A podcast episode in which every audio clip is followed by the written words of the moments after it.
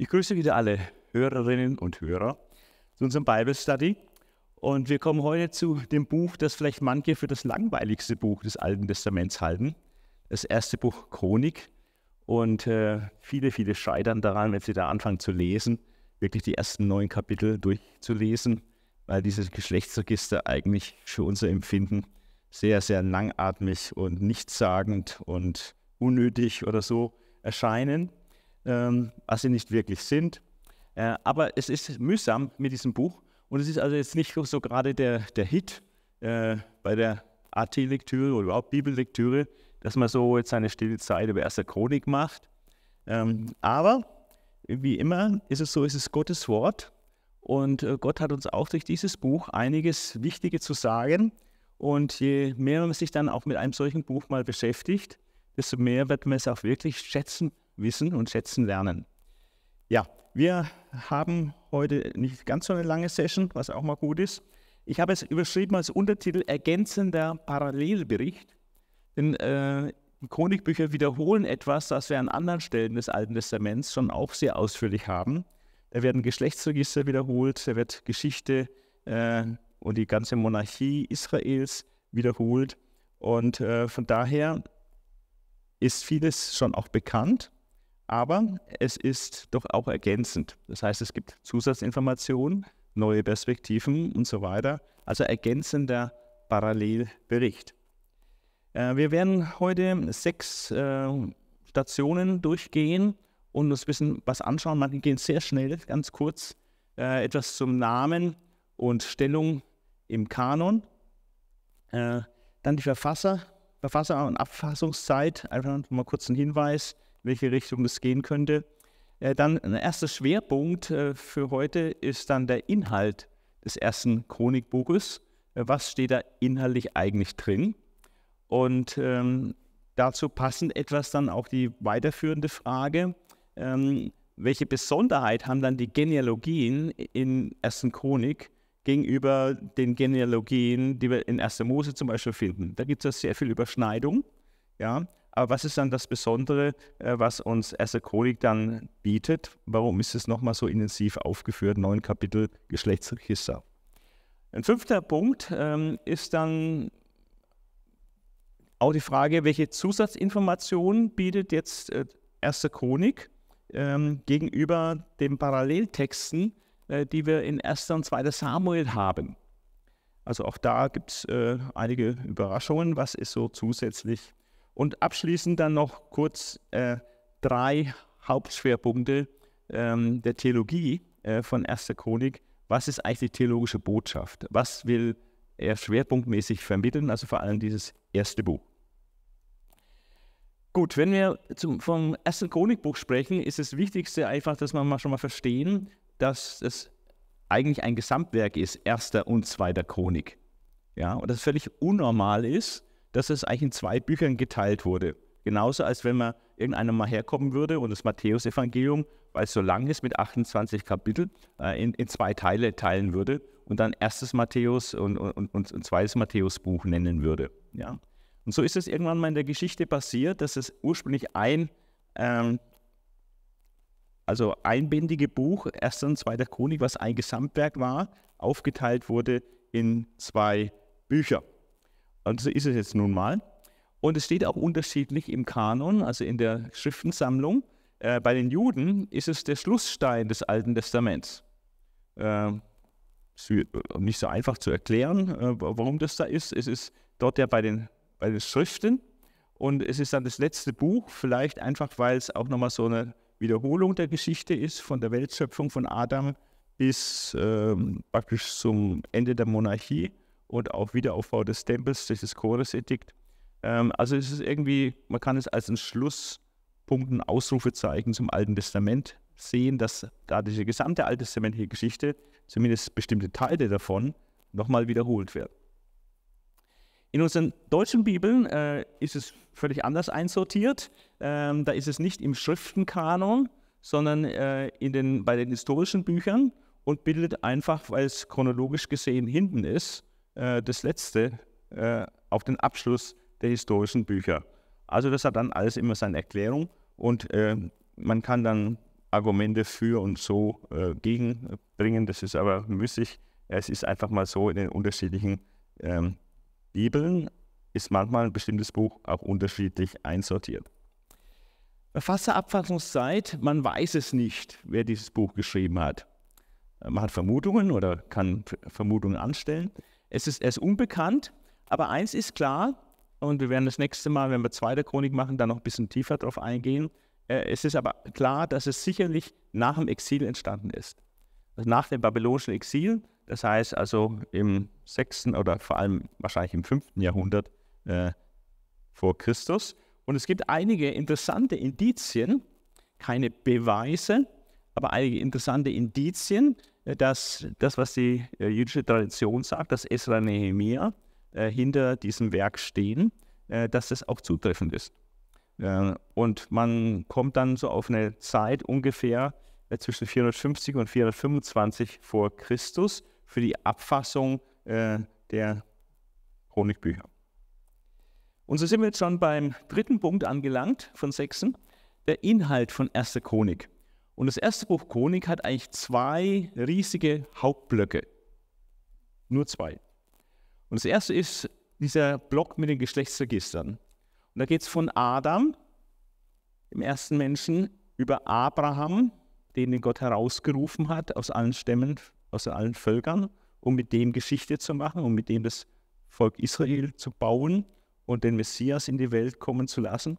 Also von Adam über Abraham hin zu den Stämmen Israels, ähm, die ja das erwählte Volk darstellen. Das ist äh, praktisch ein Drittel, äh, kann man sagen, vom Umfang her ein Drittel des ersten Chronikbuches. Der zweite Block und zweite große Teil äh, von erster Chronik ist dann ein geschichtlicher Teil, ähm, der bestimmte, also ja, Jahrhunderte ähm, abdeckt. Und ähm, insgesamt, Chronikbücher decken mehrere Jahrhunderte ab, das erste nur, nur ein Teil.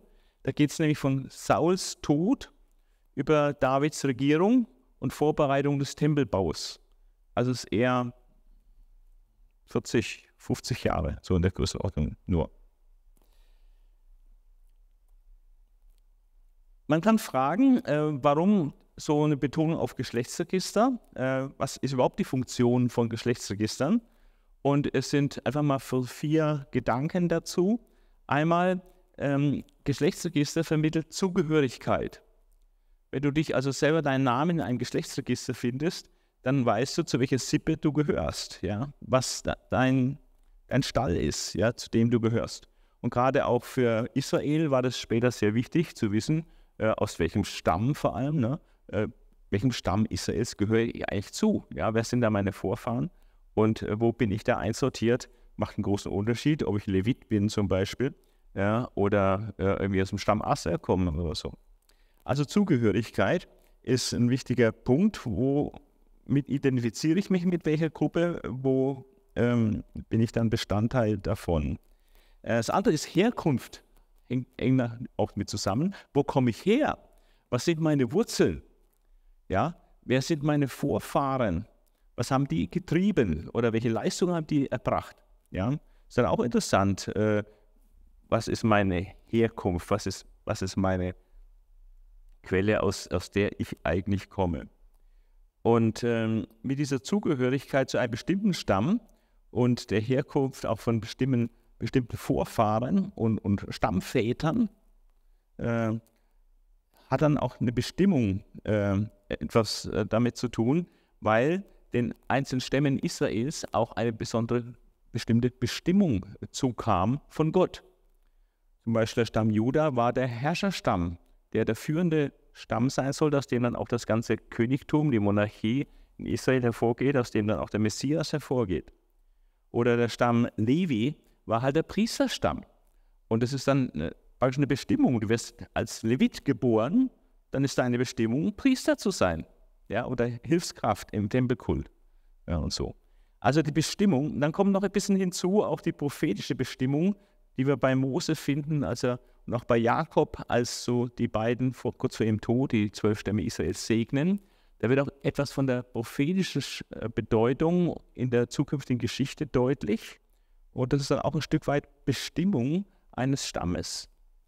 Also interessant. Oder durch Legitimation, ähm, gerade auch äh, für Wohngebiete zum Beispiel, wenn also Stämme eine bestimmte Wohngebiet zugeordnet bekommen haben in Israel, äh, dann war die Zugehörigkeit zu einem bestimmten Stamm auch die Eintrittskarte für einen bestimmten Wohnort, für ein bestimmtes Gebiet, in dem ich mich niederlassen kann. Oder auch die Legitimation für meinen Beruf. Also wenn ich äh, nicht Levit war oder nicht nachweisen konnte, dass ich Levit war, dann konnte ich halt bestimmte Berufe äh, im Zusammenhang mit dem Tempelkult nicht ergreifen. Dann, ja, äh, vielleicht war ich äh, in der Sängerfamilie, ja, die, die Sänger stellten äh, am Tempel, äh, dann ist das Legitimation, wenn ich aus dieser Familie komme. Es ist eine Bestimmung, es ist meine Zugehörigkeit und dann auch meine Legitimation für eine bestimmte Tätigkeit dann. Also äh, die Geschlechtsregister haben äh, viel, viel mehr Bedeutung für Juden, ähm, auch durch den Tempelkult. Ähm, und die, wegen dem Zwölf-Stämme-System in Israel hat es eine viel, viel, viel größere Bedeutung, als wenn wir jetzt ein bisschen Ahnenforschung betreiben, um zu gucken, naja, äh, kann ich da irgendwelche Nach äh, Vorfahren äh, nachweisen, vielleicht aus der Reformationszeit oder so. Also das ist nochmal eine ganz andere Kiste hier. Äh, dann die Funktion des geschichtlichen Teils. Ähm, was will der Verfasser damit bezwecken? Äh, zum einen äh, wirklich neue Informationen geben. Also wenn er äh, über die Geschichte reflektiert, ist ein Parallelbericht, also über Dinge, die, wo auch schon gesprochen wurde drüber. Aber es hat eine ganze Reihe von Sondergut, also neue zusätzliche Informationen und das ist natürlich wichtig. Äh, aber es gibt einen, äh, auch einen gewissen Teil äh, in erster Chronik, bei zweiter Chronik ist es noch viel stärker äh, ausgeprägt, dass es einen gewissen Teil gibt, ähm, wo wir einfach eine Parallelerzählung haben, wo es komplett schon auch genauso oder sehr, sehr ähnlich dann in Samuel steht oder in den Königsbüchern steht. Ja? Und warum geschieht das, dass es nochmal erzählt wird? Und das hat äh, natürlich mehrere Gründe. Zum einen das Prinzip, durch zwei oder drei erzeugen Mund soll eine Sache fest bestehen. Dadurch, dass bestimmte Dinge zweimal erzählt werden, werden sie umso sicherer, umso gewisser. Also es ist eine Bestätigung, wenn etwas wiederholt wird. Ja. Also Bestätigung. Aber es geht mehr als um Bestätigung. Es geht dann auch, ähm, dass man das dann durch kleinere Zusatzinformationen ergänzen kann und dass man vor allem auch eine ganz neue Perspektive einnehmen kann ich kann ja praktisch, sagen wir mal, die Geschichte der Monarchie äh, aus der Sicht äh, des davidischen Königshauses mir anschauen oder ich kann es auch aus der Sicht eines Priesters anschauen. Ja. Und äh, dann habe ich, äh, mache ich andere Wahrnehmungen, andere Beobachtungen ja, oder aus der Sicht eines Propheten. Also eine unterschiedliche Perspektive äh, ist dann auch ermöglicht, ähm, indem ich eine Sache nochmal erzähle. Ähnlich wie beim Verkehrsunfall, wenn da verschiedene Zeugen gehört werden und für die Polizei ist es ganz wichtig, diese Zeugen zu hören, weil jeder irgendwie auch ein bisschen anderen Aspekt noch reinbringt, um das ganze Geschehen zu erfassen. Äh, dann der geschichtliche Teil wird deswegen gebracht, es ist ja immer eine Auswahl, bei jeder Geschichtsschreibung kann ich eine Auswahl treffen von dem, was passiert ist. Und von daher wird eine Auswahl ge getroffen, die natürlich inhaltlich relevant ist. Also man kann sicher sein, dass es nicht äh, zufällig ist, was da drin steht, und dass es, der Verfasser sich sehr viel dabei gedacht hat, dass er dieses aufgenommen hat in sein Buch. Wenn es ihm nicht wichtig gewesen wäre, hätte es einfach nur den Tisch fallen lassen oder extrem kurz abgehandelt. Aber weil es für ihn relevant ist, äh, deswegen wird es gebracht. Und äh, für den Verfasser äh, damals, wahrscheinlich im 5. Jahrhundert äh, vor Christus, ähm, wahrscheinlich Priester Esra und Statthalter Nehemiah, wenn es also aus deren äh, Quellen stammt, aus ihren Federn stammt, dann haben die bestimmte Interessen und äh, Dinge, die ihnen wichtig sind. Und äh, für ihre Zeit und für sie als Autoren hat das eine sehr, sehr große Relevanz. Aber weil es Wort Gottes ist, hat es auch für uns noch eine gewisse Relevanz. Anders als für die ursprünglichen Empfänger dieser Schrift, aber es hat trotzdem eine bleibende Relevanz innerlich gesehen. Und das Ganze ist natürlich auch der geschichtliche Teil, das ist eben das Besondere in der Bibel, dass der geschichtliche Teil nicht einfach nur Geschichte erzählen will, einfach so als Bericht von Fakten, Dokumente, Dokumentation, dass die Dinge nicht verloren gehen, was passiert ist in der Geschichte. Äh, wenn wir zum Beispiel deutsche Geschichte schreiben würde, würde man eigentlich so machen, da geht es um, um also Dokumentation, was ist passiert, natürlich auch irgendwo ein gewisser Deutungsrahmen. Aber im Unterschied zu säkularer Geschichtsschreibung haben wir in der Bibel immer diesen theologischen Deutungsrahmen. Das heißt, dass die Geschichte, die Ereignisse, die berichtet werden, aus der Sicht Gottes dargestellt werden und äh, in einen größeren geistlich-theologischen Zusammenhang gestellt werden. Also von daher ist es nicht unwichtig oder uninteressant, wenn ähm, auch geschichtliche Sachen wiederholt werden und durch Zusatzinformationen angereichert werden. Jetzt kommen wir zum Aufbau der Geschlechtsregister, dem ersten großen innerlichen Block. Was findet sich da? Und da werden wir jetzt heute nicht viel Texte lesen, äh, sondern nur sehr, sehr sporadisch mal äh, reinschauen in den Bibeltext. Äh, aber es soll es helfen, ähm, wenn man sich das vornimmt. Ich lese jetzt das erste Buch Chronik mal durch. Dann habe ich hier einfach eine gewisse Vorstellung, was erwartet mich, wie ist das vielleicht strukturiert und so weiter. Äh, der erste Block ist von Adam bis Abraham. Adam, der erste Mensch, Abraham, der Stammvater, wo Israel herkommt, wo dann auch Jesus herkommt. Und äh, das finden Sie in Kapitel 1 äh, in 1. Chronik äh, von Adam bis Abraham. Dann von Abraham zu den zwölf Stämmen Israels. Und das ist praktisch der ganze Rest. Also es, wird, es geht nur um Israel im Geschlechtsregister. Es geht also nicht um irgendwelche heidnische Völker oder sonst was. Ähm, und da habe ich dann eine, eine gewisse äh, Klärung. Zunächst werden äh, Verwandte äh, von Abrahams, die Ismaeliter, von dem Abrahams Sohn Ismael und die Edomiter von Jakobs Sohn Edom, die aber beide nicht in der Verheißungslinie waren. Die werden also praktisch mal vorangestellt und das, dass sie abgehandelt sind. Sie gehören zur Familie im größeren Sinne, aber gehören nicht wirklich zur Verheißungslinie äh, Abraham, Isaak, Jakob. Aber die werden da mal ausführlich abgehandelt. Diese anderen nicht erwählten Söhne von Abraham und äh, Isaac. Dann äh, haben wir einen großen Block Juda, das habe ich jetzt mal rot hinterlegt hier äh, in der Folie, weil ähm, das dann als erstes kommt, weil es auch besonders wichtig ist und auch sehr ausführlich wird es berichtet. Wir haben da also insgesamt also dreieinhalb, also äh, zweieinhalb Kapitel, 100 äh, Verse insgesamt, die über Juda gehen extrem ausführlich. Dann Simeon, äh, dann folgt der Stamm Ruben. Wir sehen von den Versen wird es jetzt schon sehr viel schmaler. Äh, Gad, immer so zehn Verse nur. Manasse im Ostjordanland, äh, noch schmaler. Also eher kurze Stammbäume hier. Dann Levi äh, ist auch rot markiert, weil es sehr umfangreich ist. Äh, ich glaube 87 Verse insgesamt, äh, wo die Leviten dargestellt werden. Also Juda und Levi sind die Bedeutungsstämme, jetzt auch gemäß in diesem Geschlechtsregister, wie sie auch intensiv behandelt werden. Da sehen wir also Levi 87 Verse, Issachar gerade mal 5 Verse über den Stamm Issachar. Sieht man schon Gewichtungen. Benjamin ist auch nochmal, äh, äh, kommt dann Benjamin, hier nur kurz, aber da kommt später nochmal ausführlicher. Dann Naphtali, nur ein einziger Vers über Naphtali. Manasse im Ost- und Westjordanland, äh, ein paar wenige Verse. Ephraim, obwohl er an sich bedeutender Stamm des Nordreichs war, auch relativ kurz äh, behandelt. Und dann Asser, auch zehn Verse. Und dann kommt nochmal Benjamin ausführlich. Nochmal 40 Verse, sodass insgesamt äh, 57 Verse oder was sind, äh, wo es über Benjamin geht. Also auch große Bedeutung Benjamin. Das war ja die zwei Stämme, Juda und Benjamin, die das Südreich gebildet haben. Also wir sehen schon, der Schwerpunkt liegt auf dem Südreich, äh, auf dem Davidsreich äh, nach der Reichstrennung. Und äh, deswegen sind die besonders äh, gewichtet hier.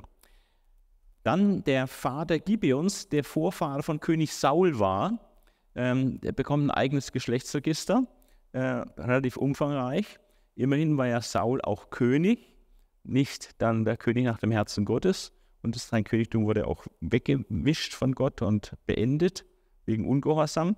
Ähm, aber geschichtlich ist es relevant und ähm, ist interessant, ähm, dass das hier überhaupt so ausführlich behandelt wird und dann nicht nur einmal, und man sieht es an der Blaufärbung, äh, das kommt doppelt vor. Der Vater Gibeons, Vorfahre von König Saul. Und dann gibt es eine Abschlussbemerkung. Dann kommt äh, eine längere Darstellung der Bewohner Jerusalems nach dem Exil. Also wie sich Jerusalem wieder wie angesiedelt wurde, welche Familien und Sippen sich dann in Jerusalem äh, wieder ansiedelten nach dem Exil. Und dann kommt ein Parallelbericht zu dem vorherigen, wieder der Vater Gibeons, Vorfahre von König Saul, fast wortwörtlich identisch, aber auch nicht ganz wortwörtlich identisch. Also ein sehr interessanter Aufbau. Ähm, und was sind die Besonderheiten jetzt von diesen Geschlechtsregistern? Sind wir schon bei Punkt 4. Was sind die Besonderheiten dieser Geschlechtsregister, wenn man sie jetzt mal mit äh, den Geschlechtsregistern 1. Mose vergleicht oder auch insgesamt, was äh, ein bisschen ins Auge stechen bei diesen Geschlechtsregistern. Wir kommen jetzt ein paar Unterpunkte. Hervorhebung der drei wichtigsten Stämme Israels.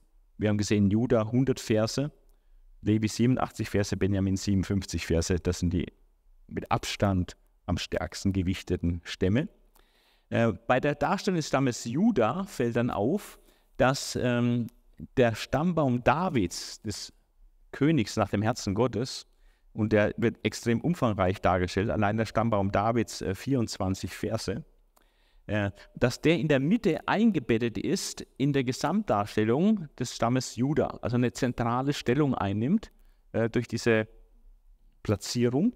Wir haben also Kapitel 2, Vers 3 bis 55, geht es über die Herkunft des Stammes Juda. Dann geht es nur über das Davidshaus, 24 Verse, und dann nochmal 33 Verse äh, weitere äh, Genealogien zu dem Davids, äh, zu dem Juda, Stamm Juda.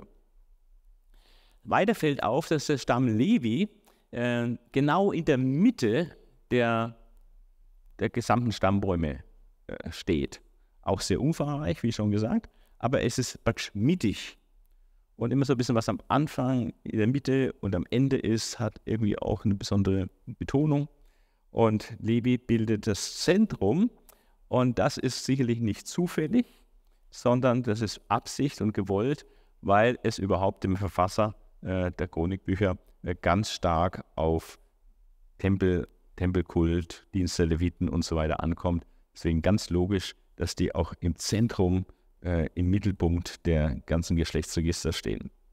Äh, was auffällt und was man keine Erklärung hat oder schlecht, nicht, nicht weiß, man kann nur Vermutungen anstellen, es fehlen zwei Stämme Israels, fehlen überhaupt, fehlen total äh, in in diesen Geschlechtsregistern erster Chronik. Wobei man hätte ja auch ein bisschen irgendwas ergänzen können aus den mosaischen Geschlechtsregistern. Äh, da wird ja auch ein bisschen was über die Stämme gesagt. Aber Fehlanzeige, wir haben null Information über Sebulon und dann äh, vielleicht ganz praktische Gründe, dass die, die Stämme, auch die ein bisschen weiter weg von Juda waren, dass einfach da auch keine Informationen zugänglich waren nach dem Exil äh, und dass man dann es einfach hat unter den Tisch fallen lassen. Es ist nicht so, dass die Stämme ähm, nicht mehr existierten oder dass sie keine Zukunftsperspektive haben. Auch Sebulon und Dan kommen vor bei Propheten Ezekiel, wo dann die Landverteilung im tausendjährigen Reich beschrieben wird, äh, wo dann alle zwölf Stämme ähm, und der Stamm Levi äh, dann auch ihren Landstreifen bekommen, äh, vom Mittelmeer bis äh, östlichen Teil und da ist Sebulon dann auch selbstverständlich dabei. Also die sind nicht verloren oder haben aufgehört zu existieren, aber sie finden keine Erwähnung.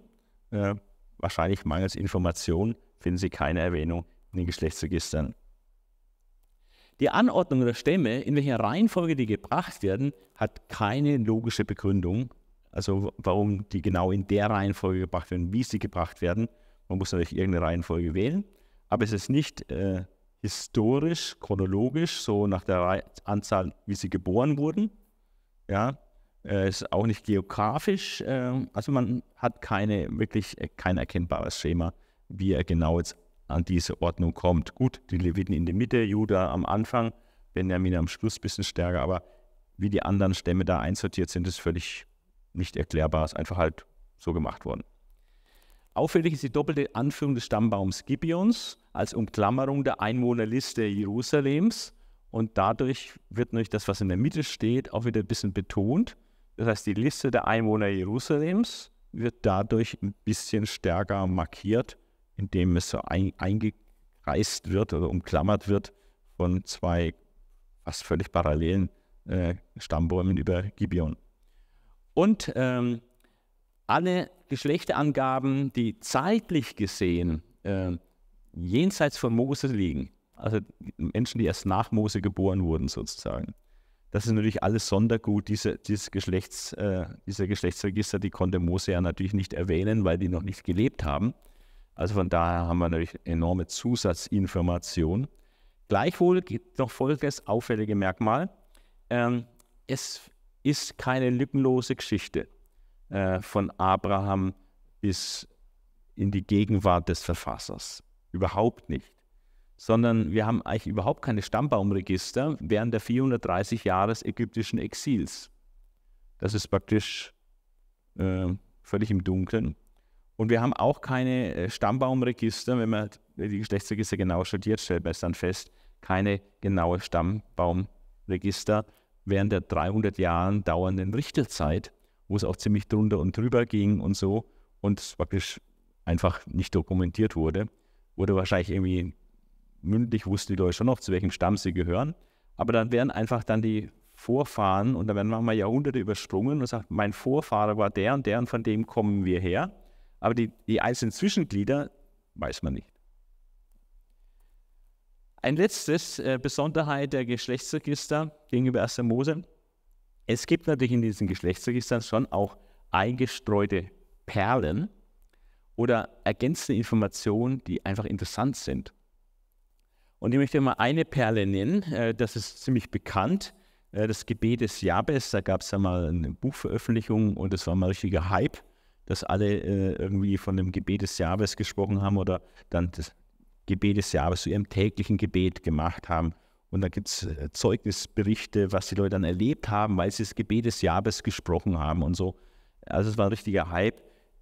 Es ist alles gut, ist ein gutes Gebet, tolles Gebet, aber ich denke, da gibt es noch viel andere, wichtigere Gebete äh, und viel aussagekräftigere Gebete als das Gebet des Jabes. Aber es ist trotzdem eine Perle ähm, in der relativ öden, ne? der zeugte den, der zeugte den, der zeugte den von dem und dem und dem und diese ganzen tausend Namen und so. Und dann taucht da plötzlich in Kapitel 4, Vers 9 auf, ein Mann namens Jabes war der angesehenste unter seinen Brüdern. Also da ragte heraus, hatte besondere Ehre erhalten und er hatte eigentlich schlechte Startbedingungen bei seiner Geburt. Bei seiner Geburt hatte seine Mutter gesagt, ich habe ihn mit Schmerzen geboren und deshalb hatte sie ihn Jabes genannt. Ähm, Jabes klingt ein bisschen an an das hebräische Wort für Schmerz. Also war vielleicht ein bisschen eine komplizierte Geburt, sagen wir mal so. Eine komplizierte Geburt. Äh, die Mutter hat es aber überlebt aber das war so traumatisch, dass sie dann den Sohn Schmerz genannt hat, so ungefähr. Ne? Und äh, das ist ja jetzt äh, eine gewisse Hypothek sozusagen, wenn du so in die Welt kommst. Ähm, und dann heißt es von diesem Jabes, Jabes rief den Gott Israels an, das heißt, er war gläubig, und sagte, segne mich und erweitere mein Gebiet. Steh mir bei und halte Unglück und Schmerz von mir fern also Unglück und Schmerz, der bei seiner Geburt wohl eine Rolle gespielt hat, liegt auf seine Mutter. Dann will er, dass das Unglück und Schmerz von ihm ferngehalten wird. Also segne mich und erweitere mein Gebiet, also meine Grenzen. Grenzerweiterung, hat persönliche Grenzerweiterung gebetet. Vielleicht mit Blick auf seine Gaben, vielleicht auch ganz praktisch äh, Quadratkilometer seines Grundbesitzes, ja. Äh, oder Einfluss, sein Einfluss, den er hatte auf andere Menschen. Also da gibt es ja viele Grenzen und er hat um Erweiterung seiner Grenzen gebeten und das ist äh, eine gute Sache und hat es im Vertrauen auf Gott getan. Ähm, und dass Gott Unglück und Schmerz ihm von ihm fernhält. Das ist auch legitim, so zu beten. Ob Gott sich dann das Gebet ihm erhört, ist dann seine Sache. Normalerweise gehört Unglück und Schmerz auch irgendwo zum Leben dazu, auch in einer gefallenen Welt, auch für Christen. Aber es heißt hier, diese Bitte erhörte Gott. Also hat er mutig gebetet, dass seine Grenzen erweitert werden und dass Gott Unglück und Schmerz von ihm weghält, fernhält. Und Gott hat einfach sich so gefreut über dieses Gebet, dass er gesagt das mache ich. Ja. Das ist so eine kleine Perle, auf die man stößt äh, und die man vermissen würde, wenn man Chronik jetzt nicht lesen würde. Äh, interessant ist auch ähm, das Thema Frauen. Normalerweise spielen ja Frauen also in den Genealogien fast überhaupt keine Rolle und werden eigentlich fast nie erwähnt. Von daher, immer wenn sie erwähnt werden, ist es eigentlich was Besonderes. Und äh, gerade in diesem Abschnitt, jetzt zum Beispiel in 1. Chronik 2, Vers 46 bis 50 und dann vor allem 3, 1 bis 9, äh, kommen unglaublich viele Frauen vor. Und das möchte ich mal, mal lesen. Ja? Und da kriegt man auch allerhand Aufschlüsse. Eva, eine Nebenfrau Kalebs. Aha, hat das mit der Einehe also auch nicht so ernst genommen, unser guter Kaleb, der neben Josadas einer der berühmten äh, Kundschafter war und wichtiger Mann bei der äh, Landeroberung dann, hat er also auch, war nicht monogam, der hat eine Nebenfrau gehabt. Eva, eine Nebenfrau Kalebs, gebar ihm die Söhne und dann werden die da genannt. Und dann heißt es, und mache eine andere Nebenfrau Kalebs. Uiuiui, hat aber schon mindestens drei Frauen, ne? Eine Hauptfrau und dann die eine Nebenfrau, die andere Nebenfrau. Ja, interessant. Die gebar ihm Sheba und Tirhana, später auch Schaf, den Stammvater von Matmana und so weiter. Ähm, und Kaleb hatte auch eine Tochter, Axa, die wird erwähnt. Die spielt vielleicht dann auch mal eine gewisse Rolle äh, in der Bibel, deswegen wird sie hier auch genannt namentlich. Ja. Dann äh, heißt es weiter, äh, die Söhne Hurs ist erstgeboren von Kalebs Frau Ephrata. Die Fra Frau von Kaleb Ephrata, wir wissen alle, Bethlehem, Ephrata, ja, das hat mit dieser Frau von Kaleb zu tun. Die kam daher, das ist ein Ort. Ja. Also das ist äh, interessant, wie hier Frauen genannt werden. Und dann vor allem in Kapitel 3, da wird äh, fast ein Dutzend Frauen genannt innerhalb weniger Verse. Schauen wir uns das mal an. Äh, und das wirft auch, naja, auch nicht nur ein gutes Licht auf David. Folgende Söhne wurden David in Hebron geboren. Als erstgeborener Amnon, seine Mutter war Ahinoam aus Jesreel. Als zweiter Daniel, seine Mutter war Abigail aus Karmel. Die Abigail ist auch in der Bibel bekannt, die diesen, diesen Toren äh, Nabal da verheiratet war, der so komisch reagiert hat und dann hat sie das Unglück abgewendet und als sein, ihr Mann starb, ist sie auch die Frau von David geworden. Als dritter Absalom, seine Mutter war Macha, die Tochter des Königs Talmai von Geshur. Äh, das war eine Königstochter, die Mutter von Absalom, deswegen hat er sich auch so prädestiniert gefühlt, dass er natürlich unbedingt der König werden muss, weil er seine moderne Königstochter Tochter war, im Gegensatz zu den anderen Ehefrauen Davids. Aber das war dann trotzdem nicht so Gottes Plan. Also eine Königstochter, die Mutter von Absalom, die Tochter des Königs Talmai von Geshur. Als vierter Adonja, seine Mutter war Hagit. Als fünfter Shephatja, seine Mutter war Abital. Als sechster Jitream, seine Mutter war Davids Frau Ekla. Also sechs Söhne von sechs Frauen. Ja, das ist sicherlich nicht ganz so im Sinne Gottes. Ja? Aber das war auch nicht alles. Diese sechs wurden David in Hebron geboren, also wo er noch in der jüngeren Phase seines Lebens. Dort regierte er siebeneinhalb Jahre, danach regierte David 33 Jahre in Jerusalem. Aber hat nicht nur äh, in Hebron diese Kinder bekommen, sondern auch dann später. Und dort wurden ihm folgende Söhne geboren: vier von Bathseba, der Tochter Amiels, Shamua, Shobab, Nathan und Salomo. Bathseba, das ist eigentlich die Frau des Uriah. Aber das wird in Chronik nicht gesagt, weil in Chronik vermieden wird, äh, negative Dinge so stark hervorzukehren. Äh, Matthäus macht das in seinem Geschlechtsregister, äh, wo er das Geschlechtsregister Jesu aufzeigt. Da sagt er dann, äh, dass äh, Salomo geboren wurde von der Bathseba, der Frau des Uriah. Also sehr peinlich, ne? Also dass David hier mit der Frau, die eigentlich einem anderen gehört hatte, äh, da einen Sohn gezeugt hat und der wurde dann auch König. Aber hier äh, eine andere Feinheit hier, Bathseba wird genannt, dass da vier Söhne von ihr geboren wurden, Shamua, Shobab, Nathan und Salomo. Und ähm, Salomo ist ja im Stammbaum Jesu, Matthäus 1. Ähm, aber der Nathan, auch Sohn der Bathseba, ist auch im Stammbaum Jesu, nämlich in Lukas 3. Da wird nämlich der Stammbaum äh, zugeführt, nicht über Salomo, sondern über Nathan, dem Sohn Davids. Aber beide waren Söhne der Bathseba. Und es war eine ganz üble Geschichte, wie eigentlich die Ehe zwischen David und Bathseba zustande kam. Äh, Ehebruch und Mord steckt da dahinter, dass es zu dieser Ehe kam. Und trotzdem hat Gott am Ende in seiner unglaublichen Gnade dann auch diese Frau gesegnet, dass sie zur wichtigsten Frau im Königshof wurde und äh, zwei ihrer Söhne sogar im Stammbaum Jesu äh, vorliegen.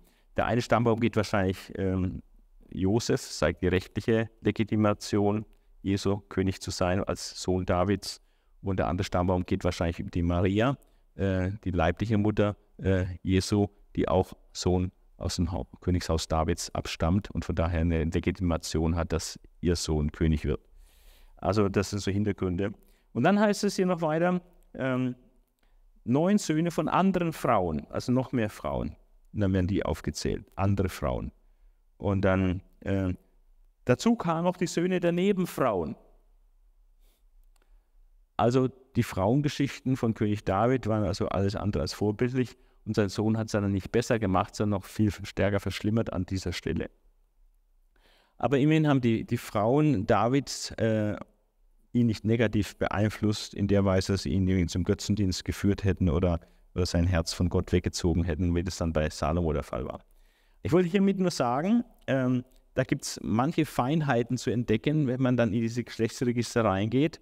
Und eine Besonderheit ist eben auch, dass viele Frauen genannt werden. Und man wird, wird auch ein bisschen ernüchtert über manche Familienverhältnisse, wie viele Frauen da oft in einer, einem Mann im Spiel waren. Äh, oder auch, dann heißt auch mal eine Frau oder verstoßen und so. Also wie die Realität halt ist. Jetzt kommen wir zum Aufbau des geschichtlichen Teils. Vom Tod Sauls bis zur Unterwerfung der Nachbarvölker durch David. Das ist der erste Block des geschichtlichen Teils. Der teilt sich in zwei Blöcke, dieser geschichtliche Teil. Also vom Tod Sauls bis zur Unterwerfung der Nachbarvölker durch David kann man sagen, wo David dann auf dem Zenit seiner Macht war. Das wird beschrieben in einem ersten Teil. Und dann kommt ja ein weiterer großer Fehltritt von David, der eine verheerende Folgen hatte. Der eine Fehltritt war die Sache mit, mit Bathseba, äh, dieser Ehebruch und Mord, eine ganz, ganz große Tiefe. Das war noch bevor er äh, auf dem Zenit seiner Macht war. Aber nachdem er auf dem Zenit seiner Macht war, äh, hat er noch einen großen Fehler begangen, äh, der vielen, vielen Menschen, 80.000 Menschen das Leben gekostet hat. Äh, nämlich, er hat eine Volkszählung durchgeführt, was er nicht hätte tun sollen. Ja, das, das war eine Art Misstrauen von Gott und so. Und deswegen ist es eine Zäsur, diese Volkszählung, die also eine schwere Sünde war, hätte er nicht machen sollen, hat auch trotz Warnung von seinem Feldherrn Joab es sich darüber hinweggesetzt und hat doch seinen Kopf durchgesetzt und hat es gemacht. Und Gott hat einen großen Zorn gekriegt, dass er sich praktisch auf die Zahl seiner Leute verlassen will, genau wissen wollte, wie viele Soldaten er hat, um seine Macht äh, sich darauf zu stützen, auf seine große Zahl der Soldaten. Dabei soll er sich einfach auf Gott vertrauen, egal wie viele Soldaten es im Einzelnen waren. Und so war das ein Stück weit ein gewisses Misstrauensvotum und eine gewisse Autonomie von Gott, indem ich mich auf meine Ressourcen das genau untersuche und, und stütze und darauf dann mein Vertrauen setze. Das steckt wohl dahinter und deswegen kam der Zorn Gottes über ihn und hat ihm einfach Menschen weggenommen, indem er diese, diese, äh, das Gericht dann hat kommen lassen hat ihn drei Dinge wählen lassen, hat sich dann für das Kurze äh, entschieden und dann kam eben diese Pest und hat 80.000 Leute weggerafft. Ganz, ganz schlimme Episode. Und trotzdem ist wieder so mit der Gnade Gottes, wie damit schon bei Ehebruch und Mord mit Bathseba, dass Gott auch aus diesem Mist noch was Gutes hat wachsen lassen, ist es auch hier, dass aus diesem Mist, dieser Volkszählung, äh, mit dem anschließenden Gericht dann mit so vielen Toten, äh, dass er dann auch den David benutzt hat, durch das Opfer diesem, diesem Gericht Einhalt zu gebieten, es zu stoppen. Und das war dann auf der Tenne. Ähm, äh, und dort wurde dann, das war dann der Platz, wo später der Tempel gebaut wurde. Also das ist ähm, eine ganz verrückte Geschichte, dass also die, um herauszufinden, an welchem Ort später der Tempel gebaut werden sollte, äh, geht eigentlich diese Geschichte voraus mit der Volkszählung, die so viel Opfer gekostet. Ja. Und deswegen ist es ähm, dann auch ein eigener geschichtlicher Block, diese, diese Geschichte äh, von Davids Volkszählung bis zu seinem Tod und dem Regierungsbeginn Salomos. Das ist so der zweite Teil des geschichtlichen äh, Teils. Äh, jetzt schauen wir uns diesen äh, Teil an, aber nur ganz kurz. Ähm, was ist da inhaltlich jetzt gesagt? ähm, vom Tod Sauls bis zur Unterwerfung der Nachbarvölker durch David, also dieser, dieser Aufstiegsteil. Saul stirbt, jetzt ist er allein übrig geblieben, jetzt wird er König, zuerst in Hebron, dann in, in Jerusalem und steigt immer mehr auf, bis am Schluss alle Nachbarvölker unterworfen sind. Was ist da innerlich alles drin? Es geht um Sauls Tod im Krieg gegen die Philister. Dann wird David gekrönt durch ganz Israel. David erobert dann Jerusalem.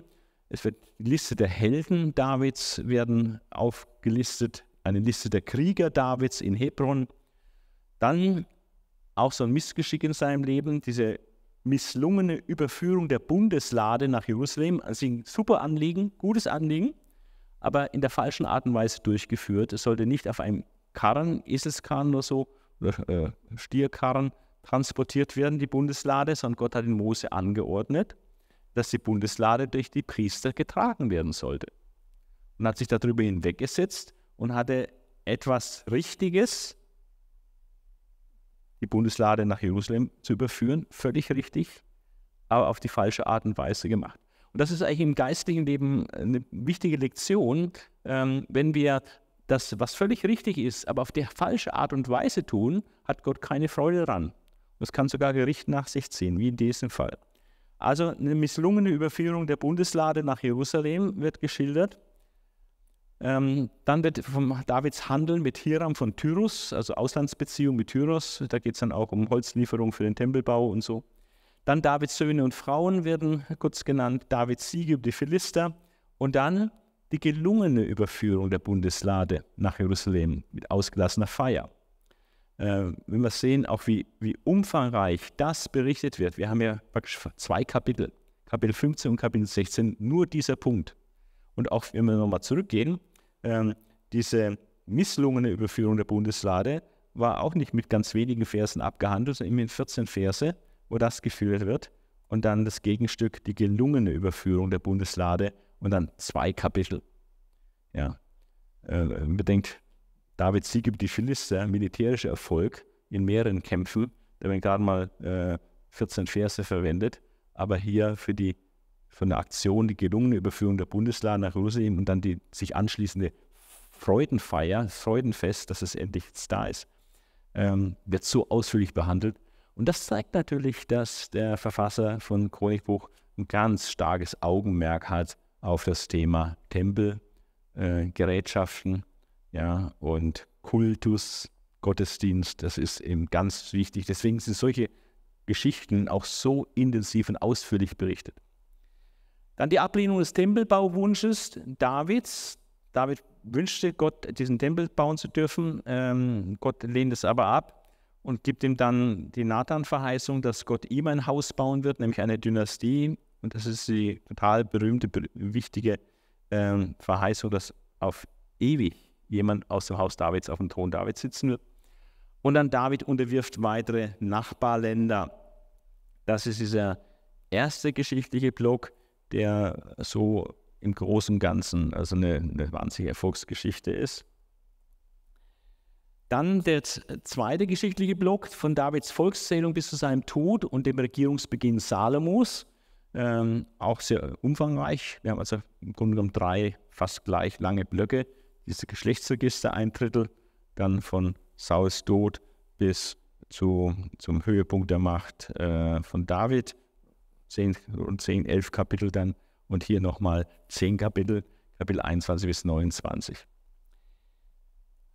Oder 9 Kapitel. Gottes Gericht über Davids Volkszählung endet dann doch positiv, äh, dass eben der Ort des zukünftigen Tempels identifiziert wird und gefunden wird und dann auch gekauft wird und dafür vorgeheiligt wird, dass es dann da der Tempel gebaut wird. Dann, äh, David darf den Tempel zwar nicht bauen, aber darf mithelfen, dass er später gebaut wird von seinem Sohn. Und das macht er extrem fleißig und tut wahnsinnig viel Geld investieren und, und Kraft, um viel, viel, viel Material schon vorzubereiten, damit es sein Sohn dann leichter hat, diesen Tempel zu bauen. Und hat dann immer viele Jahre gedauert, den Tempel zu bauen. Aber ohne die Materialsammlung von David äh, wäre das natürlich viel, viel mühsamer gewesen. Davids Materialsammlung für den Tempel und dann die Rolle Salomos als des zukünftigen Erbauers des Tempels und Nachfolger auf dem Thron Davids und die Rolle der Fürsten, äh, die auch beisteuern müssen bei diesem Tempelbau. Das ist ein großes Thema hier. Dann ein drittes Thema in diesem geschichtlichen Teil, des zweiten Blocks ist die Auflistung der Ämter und ihrer Vertreter. Also der Ämter im Blick auf den Kultus vor allem. Gut, Salomo als König über Israel, das erste Amt, aber nur ein Vers. Es geht dann hauptsächlich um den Kultus, Abteilung der Leviten, ja, 31 Verse. Dann 24 Priesterabteilungen werden beschrieben, dann weitere Leviten, dann die 24 Sängerabteilungen. Haben die Zahl 24, 2 mal 12 spielt eine, eine große Rolle. Ähm, da war da immer eine Verantwortung für einen Monat. Und dann nach zwei Jahren waren wir dann wieder dran mit der Verantwortung. Torwächter, Schatzmeister, im Blick auf den Tempel, auch Verwaltungsbeamte und Richter. Dann zwölf monatliche Heeresabteilungen, die praktisch auch den König beherbergen und verköstigen mussten mit seinem ganzen äh, Heer ähm, und äh, Hofstaat. Da war, waren also diese Heeresabteilungen je, je ein Fürst für einen Monat zuständig, den König zu verpflegen. Äh, riesen finanzieller Aufwand natürlich. Dann zwölf Stammesfürsten, Aufseher über königliche Besitzungen werden genannt und führende Männer Davids. Also ganz viele Listen, wo es um Funktionen geht im Staat, Ordnung, Aufteilung des Staates, aber auch des Kultus. Das ist das große Thema von äh, 1. Chronik. Dann schließt das erste Buch Chronik mit Worten Davids und erneut wird darauf hingewiesen, dass David Material sammelte, um den, für den Tempel zu bauen. Das korrespondiert äh, mit dem, wie dieser geschichtliche Teil da angefangen hat eigentlich. Und dann kommt es schließlich zur Amtsübergabe an Salomo äh, und Davids Tod. Ja, damit, da hat man gedacht, das ist eine gute Zäsur, Davids Tod. Wenn wir also das große chronistische Werk, das Chronikbuch teilen, äh, dann teilt man es hier bei Davids Tod und dann geht es los mit Salomo und den anderen Königen. Das ist eine gute, eine gute Schnittstelle, will ich mal sagen, wenn ich das Werk teilen will. Ja? Aber ursprünglich war es ja ein Werk. Die Zusatzinfos, fünftens, wir sind schon kurz vorm Schluss, die Zusatzinfos des geschichtlichen Teils gegenüber 1. und 2. Samuel. Was findet sich hier, was sich dort in den Samenbüchern nicht findet? Wir haben hier eine weitgehende Paralleldarstellung. Bei den Geschlechtsregistern, alles was vor Mose ist, ist es extrem parallel. Ja. Aber hier bei dem historischen Teil äh, gibt es auch Sondergut. Da gibt es den Dankpsalm, sehr ausführliche Dankpsalm in 2. Chronik 16. Äh, ich glaube, der findet sich dann zwar auch in den Psalmen, aber eben nicht irgendwo in, in Samuel-Büchern. Dann Anbetung vor der Lade, äh, bei der Rückführung der Lade, wie dann, äh, dann äh, angebetet wird vor der Bundeslade. Davids Vorbereitung des Tempelbaus und Beauftragung von Salomo und den Oberen, welche Rolle sie haben im Blick auf den Tempelbau. Und dann äh, fast praktisch der ganze letzte Teil, der ganze Block ab Kapitel 23, Vers 1 bis zum Ende, fast bis zum Ende, äh, ist alles Sondergut, wo es praktisch keine Paralleldarstellung äh, in Samuel gibt. Also wir haben hier ähm, viel mehr Sondergut bei erster Chronik, als wir das dann bei zweiter Chronik haben. Zweiter Chronik ist dann viel stärker Paralleldarstellung, obwohl es auch Sondergut hat. Ja. Aber hier hat es ganze riesige Abschnitte, die komplett sondergut sind. Also nur die Information sich hier findet, die einfach Dinge ergänzt, die vorher nirgendwo sonst in der Bibel stehen. Wir sind da ziemlich am Ende gekommen zum theologischen Schwerpunkt, zu den theologischen Schwerpunktthemen von 1. Chronik. Was äh, war dem Verfasser wichtig? Jetzt mal bezogen nur auf diesen ersten Teil bis zum Tod Davids. Was kann man da sehen, was dem Verfasser wirklich auf dem Herzen liegt, was er theologisch äh, unter die Leute auch bringen will und, und, transportieren will.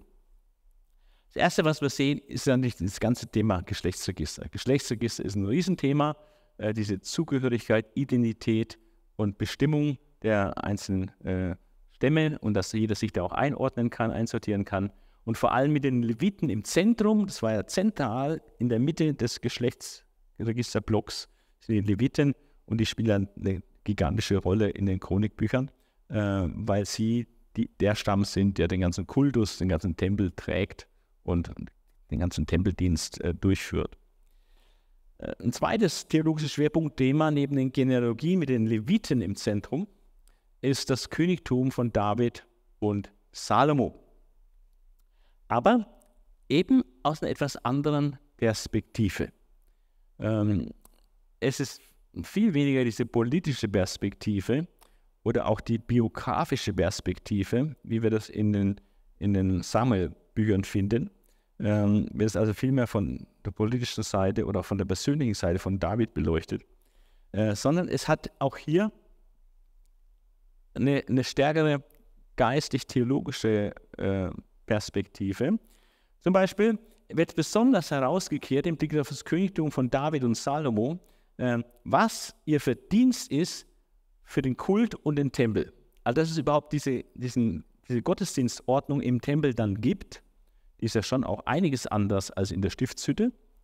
Und äh, dass überhaupt der Tempel später gebaut werden konnte, da werden diese zwei Männer, David und Salomo, äh, Salomo dann mehr im zweiten äh, äh, Chronikbuch natürlich dann, aber Davids Beitrag und Verdienst mit dieser Materialsammlung und mit das, das seinem Sohn auf dem Herzen liegt, Gott dieses Haus zu bauen und so weiter. All das ist ein großes Thema ähm, im Blick auf das Königtum Davids und Salomos, was es für den Tempel bedeutet hat, dass diese Leute König waren. Ähm, ein zweites Unterthema bei dem Königtum Davids und Salomos ist, ähm, das hat die herausragende Stellung, das ist die Nathan-Prophetie. Und die wird tatsächlich äh, parallel zweimal gebracht. Die haben wir in 2 Samuel 7 und dann haben wir die fast wortwörtlich gleich, ein bisschen ausführlicher sogar noch teilweise in, in 1. Chronik 17. Und dann wird diese Nathan-Prophetie später sogar noch äh, dem, dem äh, Salomo nochmal in Erinnerung gerufen. Also die steht total im Zentrum, äh, total wichtig. Und es geht ja darum, dass Gottes Königtum Saus verworfen hat. Das war auf Gehorsam aufgebaut, auf dem Gehorsamsprinzip. Wenn du gehorchst, dann mache ich deine Nachkommen zum König und dann können die König sein. Aber wenn du mir nicht gehorchst, dann werde ich dich verwerfen. Und deine Nachkommen werden nicht König sein. War auf Leistung, auf Werke ausgerichtet. Und das hat nicht funktioniert, weil der Mensch nicht funktioniert. Er kann die Werke nicht bringen. Und das wird hier sichtbar beim beispielhaft exemplarisch beim Königtum Sauls, dass eben das Versprechen, es kann immer ein Nachkommen für dich auf dem König sein, wenn du mir gehorchst. Ähm, das ist, hat halt nicht funktioniert, weil der Mensch nicht so tickt, der gehorcht. Durchaus manchmal eben nicht. Und jetzt hat Gott dann mit David ein, eine neue Art von Königtum eingeführt, das jetzt nicht auf diesem strikten Gehorsamsprinzip aufbaut. Gehorsam spielt schon eine Rolle, äh, sehen wir auch noch, dass es schon eine große Rolle spielt, der Gehorsam, aber nicht, dass die Existenz dieser Verheißung und was Gott hier zusagt, äh, vom Gehorsam letztlich abhängig wäre, sondern Gott sagt es, ich werde dafür sorgen, dass für immer jemand auf deinem Thron sitzen wird. Und das eben dann nicht das Leistungsprinzip und nach, nach Werkenprinzip, sondern das Prinzip der Gnade. Einfach Gottes unverdiente Zuwendung, sein Versprechen, was du nicht erarbeiten oder verdienen kannst. Er verspricht es einfach und sagt, ich mache das. Und wenn ihr, natürlich sollt ihr mir gehorchen, aber wenn ihr mir nicht gehorcht, dann werde ich äh, euch schon züchtigen. Ich werde euch schon, ähm, das wird Strafen geben, harte Strafen. Und der Götzendienst von Salomo später, der hat ja dann auch die Strafe gebracht, dass das Reich zerrissen wurde und aufgeteilt wurde. Dass von den zwölf Stämmen dann noch nur Stamm Benjamin übrig blieb, der mit Juda zusammen ein Königtum war. Und den Leviten halt. Äh, und die anderen Stämme dann einem anderen äh, König gegeben wurden, dem Jerobeam und den verschiedenen Dynastien des Nordreiches. Also es hat eine schreckliche Strafe gehabt. Oder die Könige, die sonst ungehorsam waren, die wurden dann gerichtet durch, durch, durch verlorene Kriege und, und allen möglichen Sachen, wie Gott halt straft. Aber, das heißt, ich werde ihn mit Menschenruden züchtigen, aber meine Gnade soll nicht von ihm weichen, wie sie äh, gewichen ist vom Hause Sauls. Ja? Weil das war nach dem Leistungsprinzip und das ist hier nach dem Gnadenprinzip. Und deswegen ist diese Nathan-Prophetie so wichtig, weil die nach dem Gnadenprinzip geht und weil Gott hier ein ewiges Königtum verheißen hat. Also für immer. Nicht nur für lange Zeit, sondern tatsächlich für immer. Und wir wissen aus, vor allem von den Propheten und auch aus dem Neuen Testament, äh, dass Jesus Christus dieser König ist, der dann für immer auf dem Thron Davids in Jerusalem sitzen und regieren wird. Deswegen ist diese Nathans-Prophetie natürlich äh, extrem wichtig im Verhältnis, also wenn, wenn David und Salomo als König äh, dargestellt werden. Und das andere hängt dann damit auch zusammen, dass praktisch die Königsherrschaft Jahwes, die bisher, man kann sagen, also die Königsherrschaft Jahwes über Israel, die seit dem Auszug aus Ägypten äh, durch Mose, durch Führergestalten, äh, aber dann eigentlich direkt durchgeführt wurde durch Jahwe selbst, indem er immer direkt eingegriffen hat. Ähm, die Königsherrschaft Jahwes wird jetzt dargestellt durch das Königtum von David und Saul. Also so ist David und Salomo, Salomo ähm, praktisch der Repräsentant der Königsherrschaft Gottes. Deswegen sagt Gott, ich will ihm Vater sein, er soll mir Sohn sein. Der König auf dem Thron Davids hat immer als Sohn Gottes fungiert, als Stellvertreter, Sohn Gottes hier auf Erden. Ja, ähm, und diese, diese enge Ver Vernetzung, die Königsherrschaft Gottes, die stellt sich in der Monarchie Israels dar im Königtum Davids und Königtum Salomos und eben den Königen aus der davidischen Linie. So will Gott seine Herrschaft ausüben über Israel, nicht mehr unmittelbar als Theokratie, sondern, äh, sondern mittelbar jetzt über einen gottesfürchtigen König in einer Monarchie.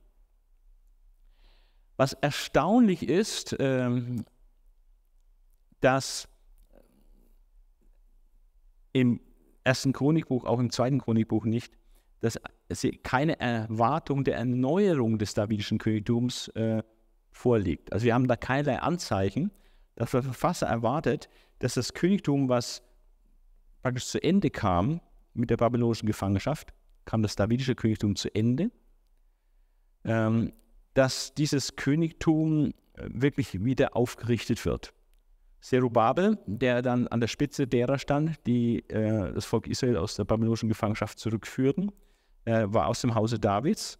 Und vielleicht hatten viele gehofft und gedacht, naja, der wird jetzt David beerben und König äh, werden. Aber der wurde nie König. Und es gab auch danach nie einen König aus dem Hause Davids, der auf dem Thron Davids saß. Aber es gibt in den Propheten äh, eine starke Erwartung, ähm, dass die Zerstörung der Monarchie in Israel und das Abschneiden, Unterbrechen der, des davidischen Königtums, dass das nicht das Ende sein wird, sondern dass Gott einen neuen David schicken wird, einen neuen König, äh, der das Volk eint, nämlich den Messias. Und Hosea hat schon angekündigt, äh, dass das Volk Israel lange Zeit ohne König sein wird.